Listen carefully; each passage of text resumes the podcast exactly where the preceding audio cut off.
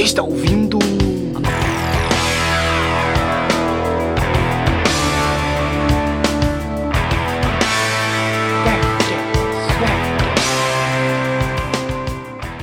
Tudo bem? Bem-vindo a mais um DevCast. Eu sou o Vitor, seu host, e o assunto de hoje é Node.js. Trazemos para conversar aqui no DevCast de hoje o desenvolvedor Felipe, que é especialista em Node.js, com muitos anos de experiência nesta tecnologia. Jadson, também desenvolvedor e entusiasta Node.js, e também nosso convidado especial, Diego Bressler. Vamos lá. Bom, eu queria começar perguntando para você, Felipe, o que é exatamente o Node.js? É uma linguagem? É um framework? O que, que é essa tecnologia? Uh, bom, primeiramente, obrigado pelo convite, Vitor. Uh, um olá aos demais Convidados? participantes e convidados. Uh, bom, isso é, um, é uma confusão muito normal de quem começa a aprender Node.js ou de quem nunca ouviu falar da, dessa tecnologia, achar que é uma linguagem ou algo do tipo. Uh, Na verdade, o Node ele é uma plataforma de desenvolvimento para aplicações web, né? Uh, ele por trás usa então o JavaScript com, com, a V8 Engine feita pelo Google, do Google Chrome, e uma série de bibliotecas padrão, padrão da própria plataforma e a biblioteca libuv para controle de, de I/O não bloqueante, né? Legal, legal, Felipe. E como surgiu o Node.js? Assim, tu, poder, tu poderia nos contar um pouco mais sobre a história de como iniciou essa tecnologia? Sim, uh, para a gente entender mais ou menos o surgimento do, do Node, a gente precisa voltar muito tempo atrás, lá em 2008, quando uh, as, a maioria dos sites então era, eram baseados em, em servidores que a cada requisição era criada uma thread nova.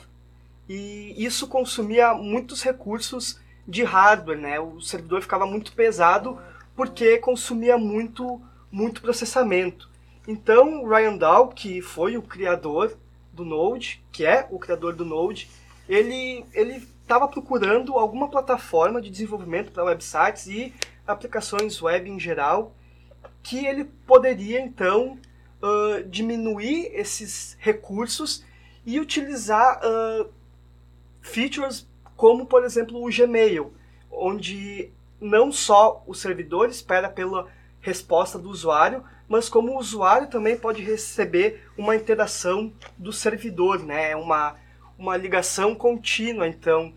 Em tempo E- real, né? É, em tempo, vai em tempo real, não, não, não depender de, ah, o usuário mandou a requisição, aí o servidor responde, mas o servidor responder também para o usuário, ter essa interação, né? Então, ah, ele começou a desenvolver uma em C, primeiramente, só que ele não queria que isso fosse desenvolvido em C, porque ele achou muito feio.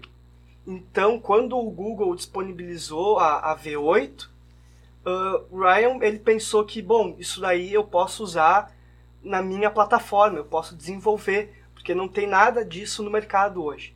E foi isso que ele fez. Ele pegou o que ele fez em C, que era uma, a parte de uh, sockets assíncronos, e colocou junto com, com a V8 do JavaScript para desenvolver então o início do que a gente conhece hoje como, como Node.js. Então podemos dizer que ah, o que, que trouxe o, o JavaScript, o servidor, foi a V8 do, do Google Chrome, então. Foi, foi a V8 do Google Chrome. Bom, apenas complementando então com o que o Felipe havia dito. Ryan escolheu o JavaScript por- porque ele utiliza o assíncrono, né? Como tu, e é mais fácil manusear com assíncrono por- com C, por isso que foi escolhido. A aplicação, a primeira aplicação então foi em 2008. Como eu havia dito, ele começou ali, isso foi no Chile. Ele foi para o Chile, então aí ele conheceu um colega dele que programava em web e lá então ele teve essa ideia de, de criar o Node.js, né? E então, em 2009 foi que ele aplicou e surgiu o Node.js. É, a, a plataforma foi apresentada na JSConf, né? E depois dessa apresentação, por um tempo, o DAO ele ficou responsável pelo gerenciamento, mas ah, a partir de um tempo a Joinet, a Joint, desculpa, ah, começou a cuidar do gerenciamento da plataforma com então o auxílio do, do Ryan Dahl, criador do Node. Legal, legal, pessoal.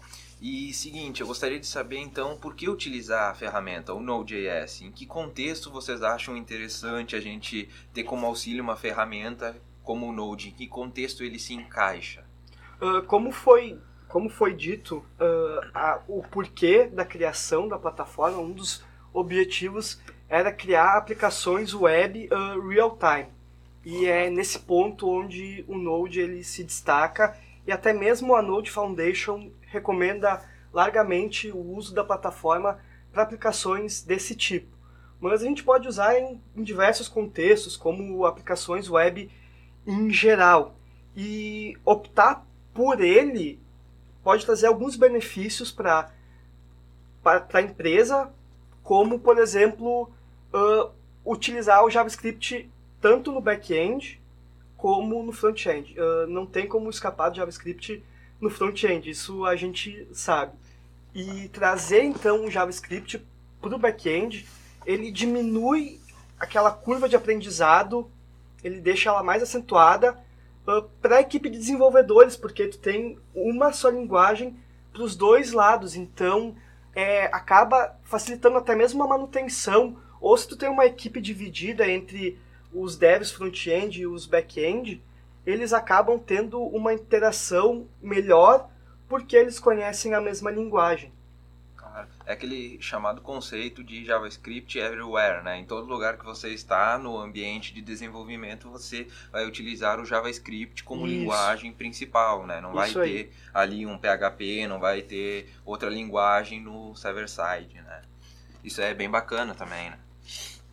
Bom, Felipe Jadson, descobrimos aqui então no meio desse desse nosso papo que então que o Node.js não é uma linguagem propriamente dita, correto? E a gente tem o JavaScript que é a linguagem que roda em cima desta plataforma, né? Poderia nos explicar um pouco como isso ocorre, como como é possível a gente rodar o JavaScript no server-side? O JavaScript, como já foi dito, ele é possível no Node graças a V8, né? E isso ocorreu então lá em 2008, 2009, quando esse projeto da V8 surgiu pelo Google e também porque a Google disponibilizou a V8 como um projeto open source através do Chromium Project. A V8, então, ela é uma, uma engine, um interpretador de JavaScript uh, muito poderoso. Esse é um dos motivos também por ter sido escolhida ela que acirrou hoje a disputa, então, por qual browser tem o melhor, uh, melhor, o melhor interpretador de JavaScript. Né? E isso porque ela é uma engine interpretador que utiliza uh, técnicas muito avançadas de compilação. Então, muitas vezes o código JavaScript ele, ele acaba tendo um desempenho muito bom e quase similar em algumas situações a um código escrito em C, né, em que tu tem um baixo nível maior e tu tem a questão de ponteiro de memória, pode trabalhar melhor com, com isso e como a V8 é muito poderosa, ela acaba conseguindo dar um, um desempenho para a plataforma muito bacana. Legal, Felipe. E o que seria o termo que a gente ouve falar muito quando a gente fala sobre Node.js, que é o orientado a eventos? Sobre o que, que se constitui esse termo? Uh, sim, uh, a orientação ao event, a eventos, como o próprio nome diz, é uma arquitetura, um jeito de da gente programar uh, voltado aos eventos que ocorrem na nossa aplicação. Ah, podem, pode ser então um evento disparado pelo usuário ou por alguma outra função do nosso, do nosso código, né? E é interessante a gente deixar claro que para isso acontecer, a gente tem que ter uma rotina especializada que vá então monitorar esses eventos e uh, alinhar o que, que tem que ser feito para cada para cada evento específico, né? Sim, é claro, claro. É claro que isso tem um vínculo com o conhecido Event Loop, correto? Do Node.js. Poderia nos explicar então um pouquinho sobre esse loop infinito? Sim, uh, o Event Loop ele é justamente essa rotina do Node, né, que, que é responsável por estar tá atendendo então uh, os eventos que ocorrem na nossa aplicação. Uh, e quando a gente, a princípio, olhando meio que por cima, a gente pode não dar muita bola para ele, né?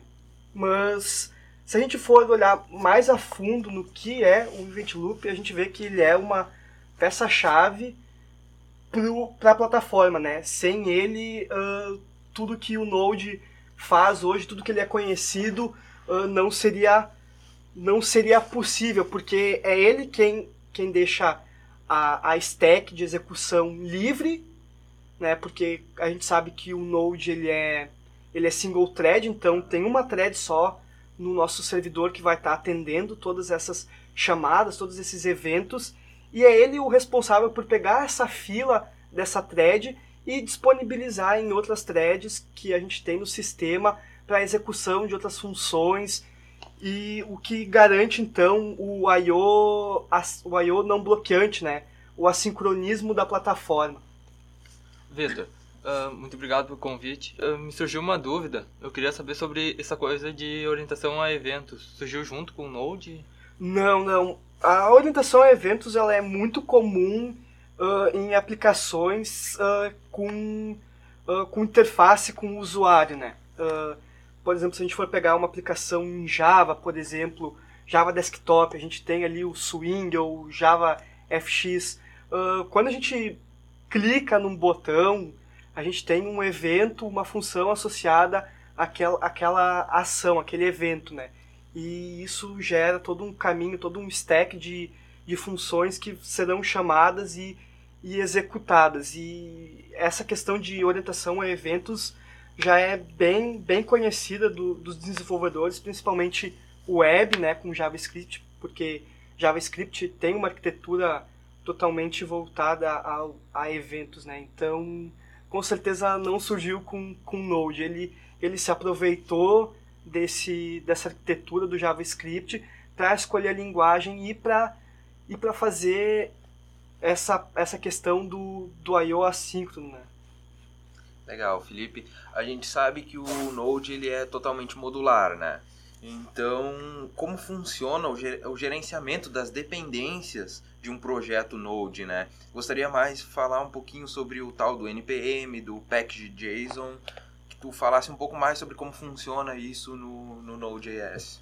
Sim, sim. Uh, o NPM, então, ele é o gerenciador padrão de dependências do Node. Ele é responsável, então, por executar, baixar todas as dependências do, dos nossos projetos, mas ele também serve como um repositório para módulos e, e, bibliotecas de terceiros. E tu falaste do, do package JSON, ele é um arquivo de configuração justamente do nosso projeto, como nome, quais são as dependências e alguns scripts que a gente pode executar através do npm são descritos aí nesse, nesse package JSON.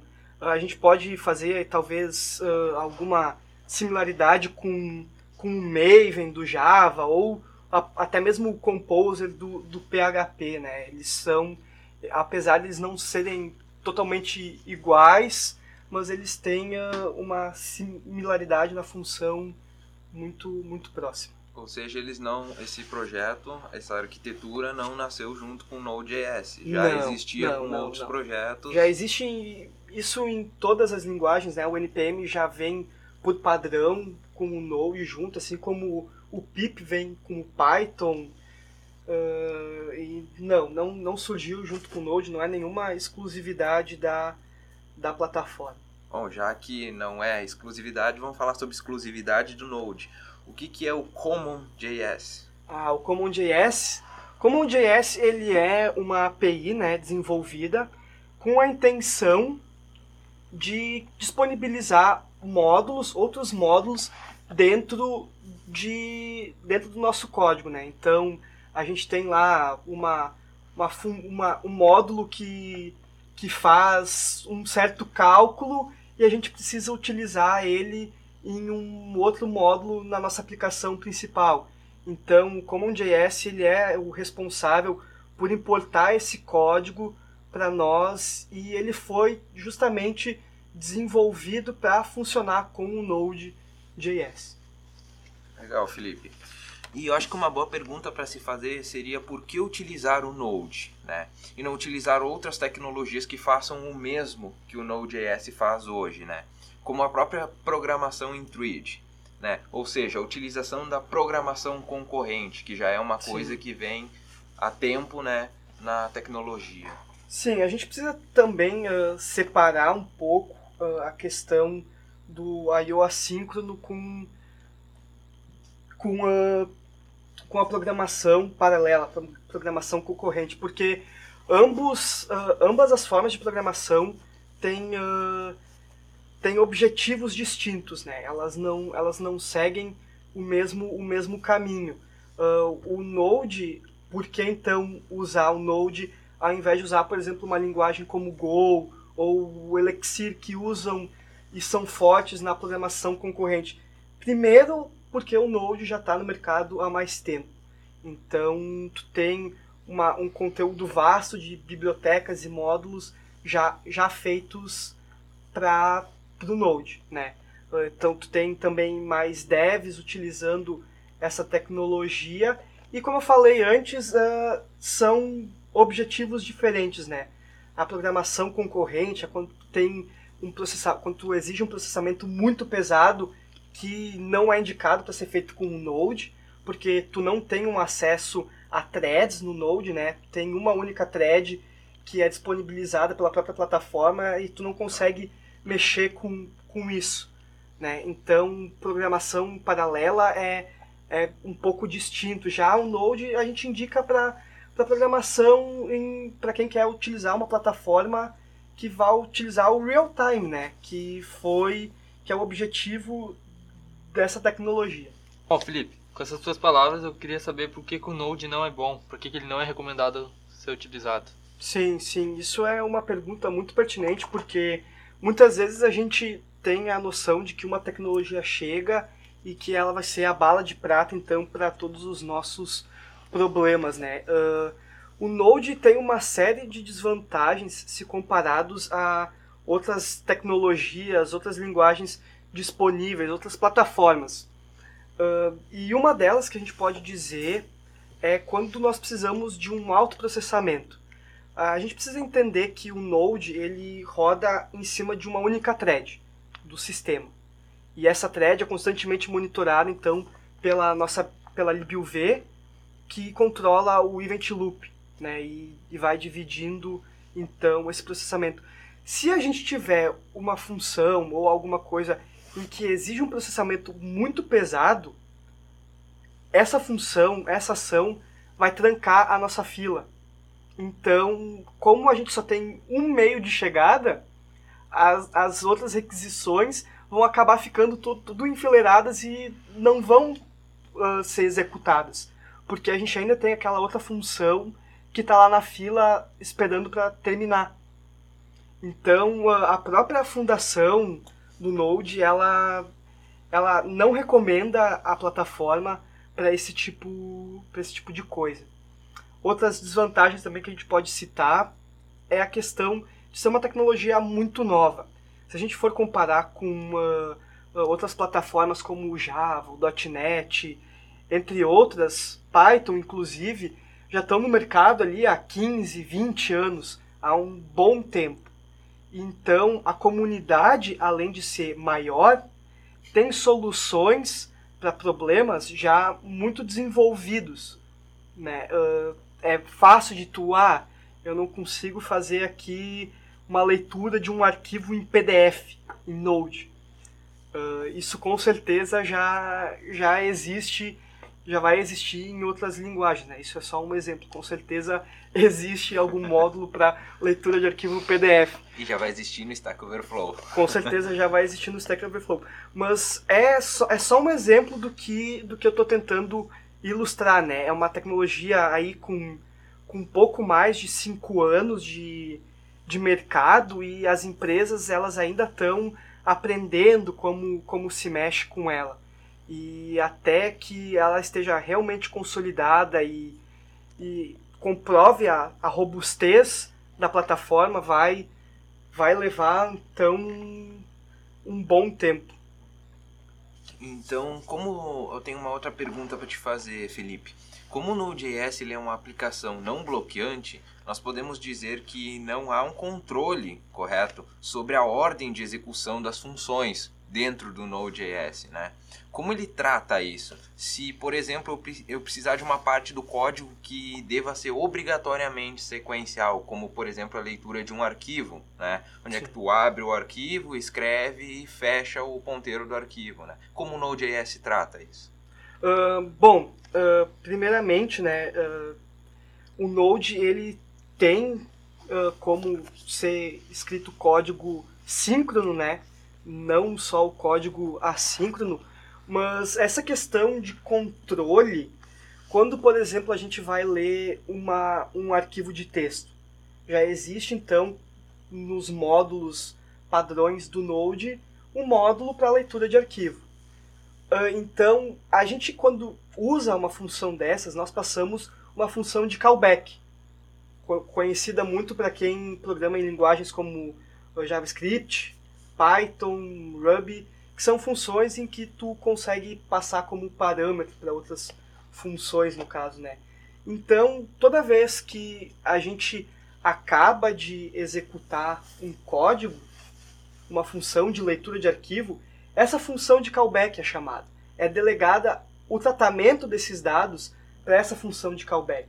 E é ela quem vai fazer, então, todo o nosso código correr e, e é assim que é feito, então, o controle da questão assíncrona, mas caso a gente precise de um código que realmente seja síncrono, não. Isso aqui tem que parar tudo, depois que isso aqui acabou, a gente pode continuar. Aí sim, o Node tem, tem uh, ferramentas disponíveis para que é, seja feito então um, uma leitura síncrona de, de código e uma execução síncrona de código, né? Sim, claro. E, e agora falando um pouco mais sobre o Node.js, assim, na parte da comunidade. Como é que é a comunidade Node.js? Como é a participação deles? E a gente conta com uma comunidade ativa na internet, como é o caso de outras tecnologias? Ou seja, existem páginas no Stack Overflow que vai resolver o meu problema?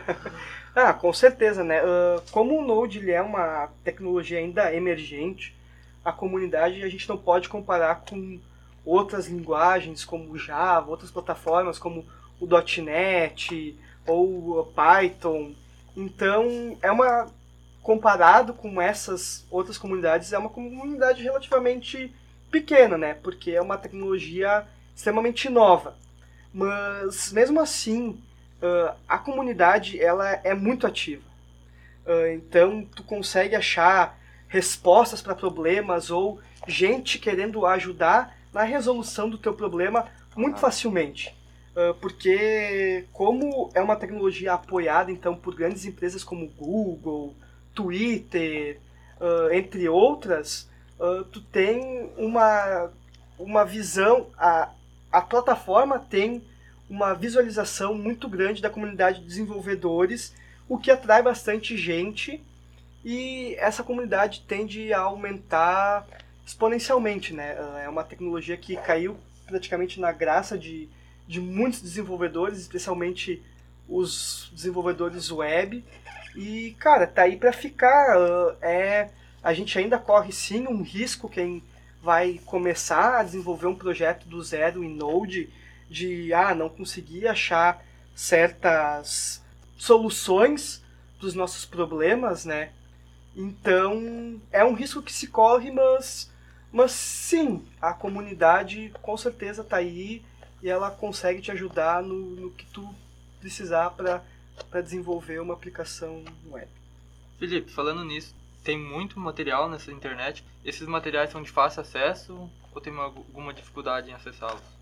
Cara, material na internet é o que não falta, né? Isso, isso a gente sabe. E Node ele tem um material muito grande, tanto pago como gratuito. Uh, quem está começando com, com o Node, talvez a documentação da plataforma não, não seja muito Recomendada. muito né? recomendada, né? Porque tu não consegue aprender lá desde o início como se faz uma aplicação ah, em, em Node, mas existem sim muitos livros e, e materiais gratuitos aí que tu pode achar na internet e começar a aprender e, e como eu falei, a documentação dele ela tá, tá na internet, é de fácil acesso e ela de todas as linguagens que eu já trabalhei na vida, de todas as ah, plataformas que eu utilizei, ela foi a melhor documentação que eu já que eu já achei ah, na internet, né? Não, não, não teve outra outra igual. Então, para quem está começando, talvez seja difícil se guiar pela documentação. Então, existem livros introdutórios, mas se tu quer continuar, é uma é um bom caminho, né? A documentação do, do Node. Claro, até pelo próprio crescimento da comunidade, né? Conforme Sim. vai se desenvolvendo, a gente vai ganhando novos materiais na internet, novas possibilidades de consulta, né? Felipe, Jackson e Diego, agradeço pela participação de vocês aqui no DevCast. Bom, Vitor, eu que agradeço a participação ah, e a atenção dos ouvintes, né? Bom, agradecemos aí. Muito obrigado pelo convite. Agradeço a participação, pelo convite. Aprendi muito hoje. Aos ouvintes, obrigado pela atenção e até o próximo episódio do DevCast.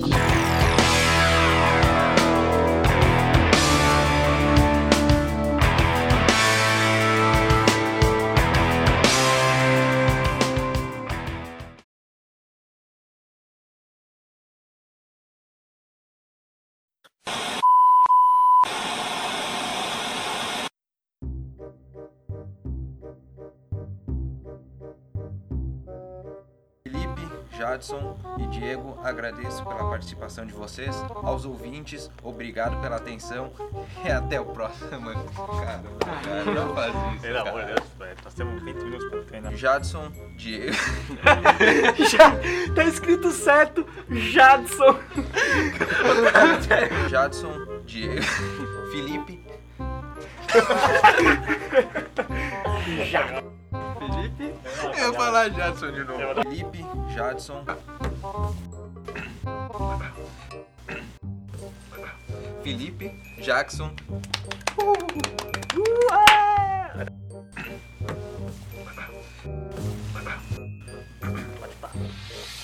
É claro que isso tem um vínculo com o conhecido Event Loop, correto? Do Node.js.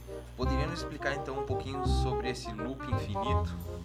Sim, ah, sim, ah, e, ah, e que, que é ah, em aplicações ah, com, com interface com o usuário, né? Por exemplo, sim, e então o I.O. as- o I.O. não- que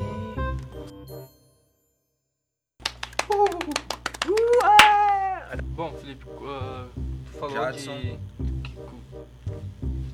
Começa, começa de novo porque essa pergunta é Sim. Jadson. Posso falar? Pode, pode. Bom, Felipe, ah, agora me surgiu uma dúvida. que eu Não é, o, não é eu, cara, é ele, velho. Tá. Jadson. Bota Felipe e Jackson então, pra não ficar tipo, Tá bom. nada a ver. Bom, Jadson, com as palavras do Felipe, me surgiu uma Deixa dúvida. ele falar, cara.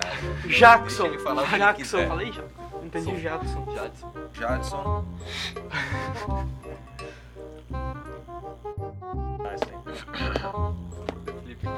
É falou Jackson. Jackson, não, você imagina o tech que dá quando tu bate ali, velho. Ah, meu, vai ficar o Sensível técnico pra mesmo. Ou caralho. vocês querem que eu, ou vocês querem que eu responda, ou quer que eu responda de novo essa pergunta? Não, não. Não, não, dá pra Fica de tirar boa, esse tudo. Vou tirar cortando. É que tu falou, ficou é, é, é, é. Aí dá pra cortar esse. É, Me é. ajuda? Vai ficar, Processamento do. vai É. ficar tipo, vai ficar tipo, é, tec, é, tec. É aquele computador que fica ligando em é, tu bate, ele para. Tá, mas esse aí vai dar pra cortar. Vai, finaliza então aí. Eu escrevi errado, Jadson. Eu escrevi Jadson. Não, pior que não. Você escreveu por querer ou sem querer? Sem querer. Enquanto tava falando, eu escrevi. Não, não, tá de brincadeira, velho. Bota um CK maiúsculo ali. Jadson. são. Bota um hino, velho, pra saber. Eu acho que tu agradece a gente, aí a gente agradece, cada um agradece. Tu agradece a gente, aí a gente agradece, cada um agradece. A gente agradece, cada um agradece. Aí tu fala, então a vocês ouvintes, muito obrigado pela atenção e até o próximo. Tá, eu vou separar. Bloco. Tá. Felipe, Jadson, Diego. Jadson.